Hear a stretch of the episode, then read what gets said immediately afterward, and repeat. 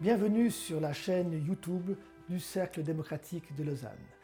Je suis heureux de vous inviter à un voyage dans l'histoire euh, de la Suisse. C'est l'occasion d'un survol, d'une synthèse bien sûr. Beaucoup de sujets ne seront peu ou pas traités, c'est pas possible de tout dire, mais nous espérons en tous les cas que vous aurez du plaisir à découvrir ce qu'est l'histoire de la Suisse et que ça suscitera chez vous quelque intérêt pour creuser davantage l'un ou l'autre sujet. Bon voyage et merci de votre attention.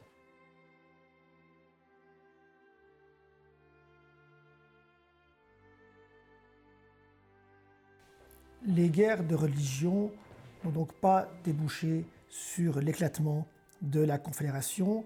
Des modes de pacification ont été mis en œuvre et appliqués avec un certain succès, quand bien même les tensions de type religieux demeurent vivre entre les différents membres de l'Alliance confédérale.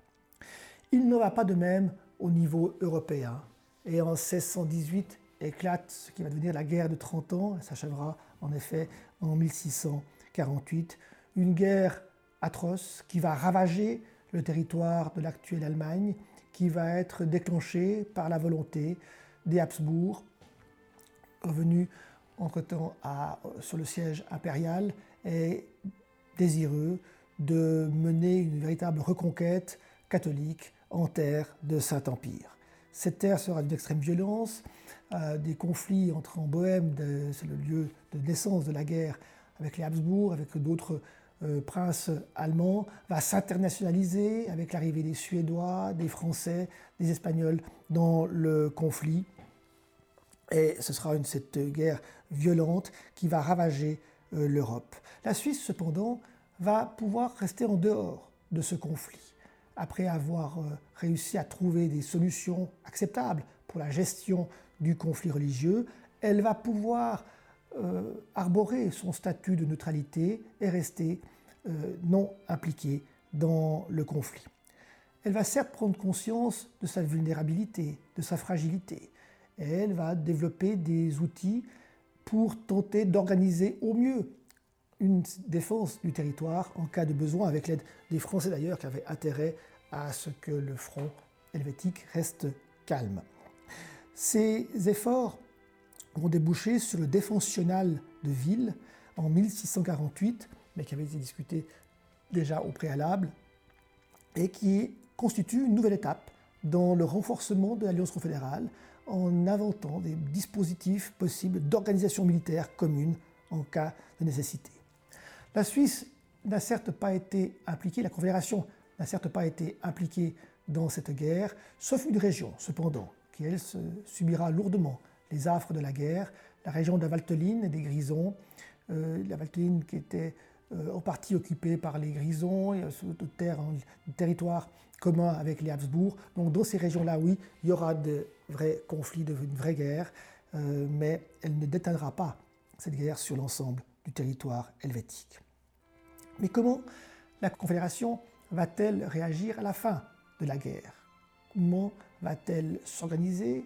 Que va-t-elle revendiquer ou défendre face aux puissances qui sont en train de négocier la paix qui va entre Münster et Osnabrück? Et qui se concrétisera dans la paix dite de Westphalie. Les Suisses, au début, ne sont pas très concernés par ce qui va se discuter en Westphalie. C'est les Balois qui le sont car en 1643, une nouvelle réforme du système judiciaire du Saint-Empire met les Balois, les Chafouzois et les Saint-Gallois en première ligne de nouveaux conflits de type économique, tarifaire et fiscaux face au Saint-Empire. Et d'ailleurs, pour bien montrer la volonté du Saint-Empire de faire valoir ses droits et son droit à ses États alliés de, ces cantons récents ou ces territoires alliés de la Confédération, des marchandises sont même confisquées.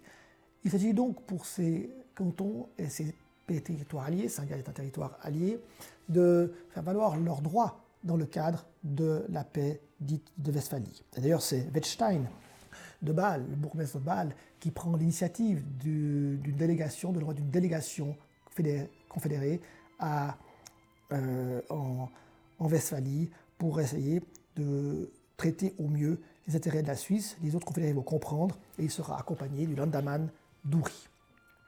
Les Suisses arriveront à se ménager une position acceptable, à défendre leurs intérêts. Ils n'arriveront certes pas, contrairement aux Pays-Bas, à sortir complètement de la zone d'influence Saint-Empire. Il n'y a pas de rupture définitive entre le Saint-Empire et la Suisse. Et cette rupture définitive ne surviendra qu'en 1815, mais il n'empêche que la distance déjà euh, amorcée entre la Suisse et la Confédération et le Saint-Empire prend une nouvelle dimension. Mais si la Suisse sort bien de cette guerre affreuse de 30 ans, la gestion de l'après-guerre sera plus compliquée. Durant euh, la guerre, les paysans avaient été plutôt favorisés, comme c'est souvent le cas dans de telles périodes. Cependant, à la fin de la guerre, les prix vont prendre l'ascenseur. Les prix qui avaient pris l'ascenseur durant la guerre vont chuter considérablement, mettant les paysans en grande difficulté. Et dans certains cantons, cette gestion des prix agricoles avait été assez mal gérée et des révoltes vont éclater dans l'Entlebourg, dans le canton de Lucerne, mais également dans les campagnes seleroises, fribourgeoises et surtout bernoises. Mais c'est Lucerne qui est l'épicentre de la révolte et de ce qui sera la guerre des paysans en 1653. Cette guerre va tourner à la défaveur des paysans, malgré un vaste mouvement qui dépasse les frontières cantonales. La coordination est médiocre et ils ne résisteront pas aux troupes des cantonvilles, des Bernois et des Lucernois. Mais deux éléments importants sont à retenir de cet épisode.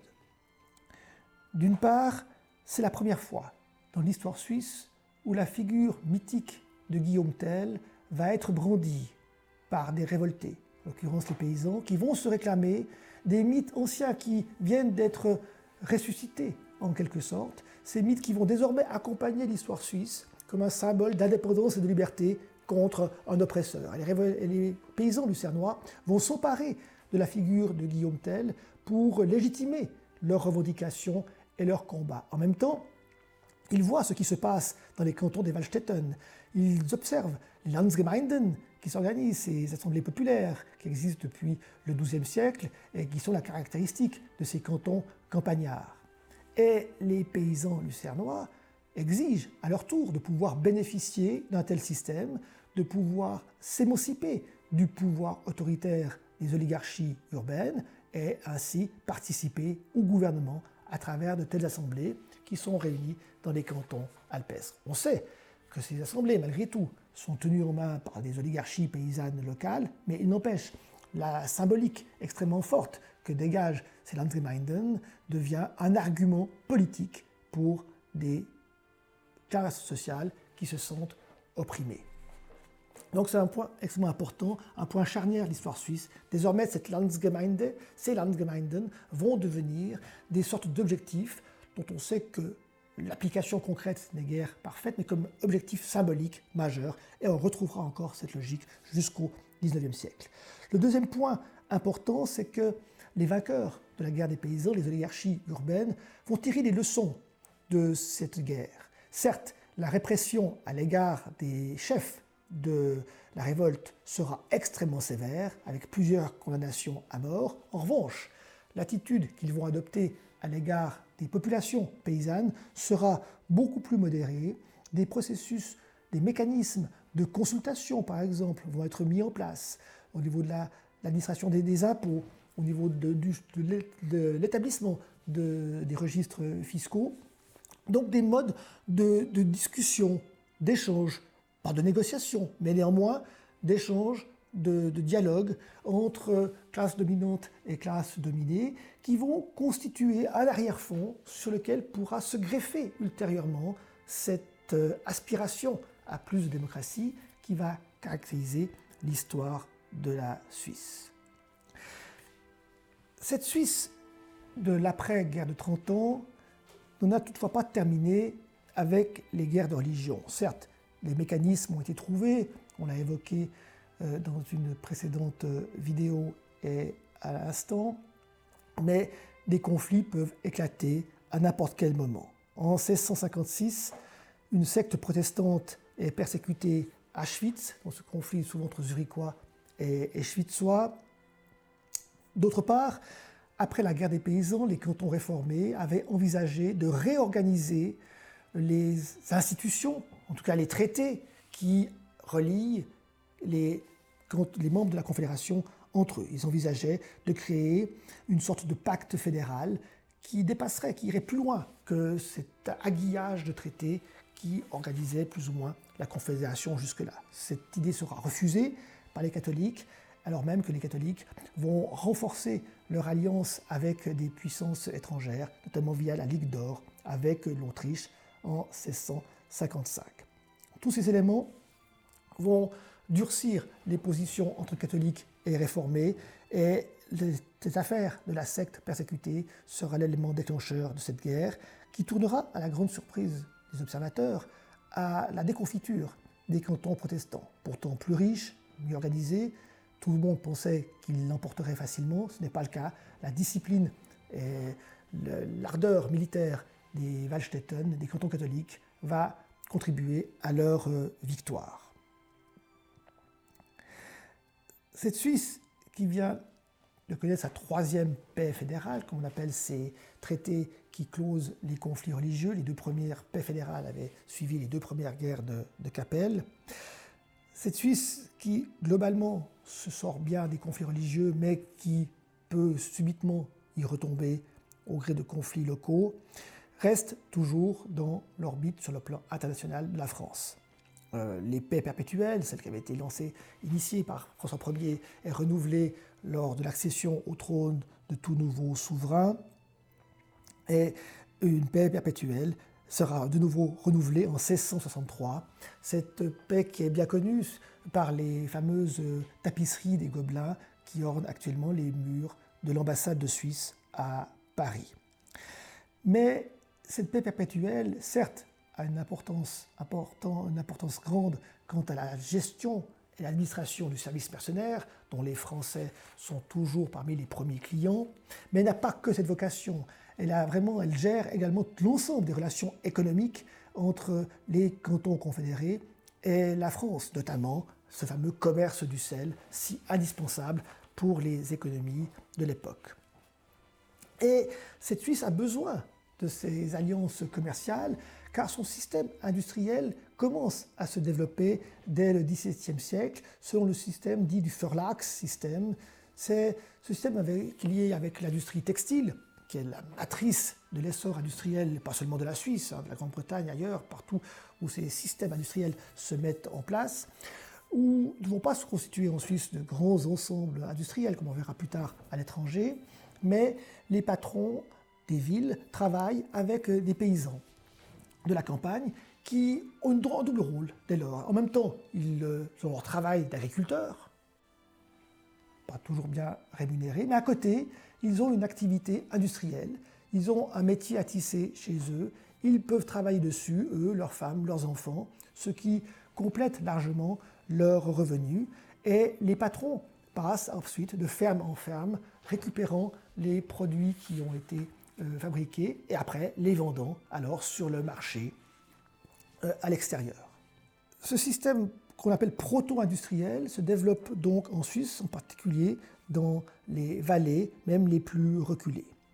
Et ce qui est important aussi à retenir dans ce cadre, c'est que les, cet euh, essor économique qui se développe en Suisse, cette participation de larges couches de la population à l'activité industrielle, à la fois dans l'agriculture et dans l'industrie, en améliorant les revenus des familles, leur permet aussi de développer leur euh, environnement culturel, comme on le voit avec certaines œuvres écrites par des paysans, notamment dans le Toggenbourg, des œuvres qui seront assez célèbres euh, par, euh, par, la suite, mais cela crée un substrat culturel qui aussi rendra les populations paysannes plus sensibles à cette nécessité démocratique, cette envie de vouloir participer et de se sentir capable de participer à la gestion des affaires euh, publiques. Ainsi, la Suisse entre dans ce XVIIIe siècle qui sera central pour la suite non seulement de l'histoire suisse, mais de l'histoire européenne par le brassage d'idées qui va désormais se jouer et un brassage d'idées auquel la Suisse va participer largement. Je vous remercie de votre attention. N'hésitez pas à nous transmettre euh, vos commentaires et vos questions et vous trouverez encore d'autres vidéos sur notre chaîne YouTube. À bientôt.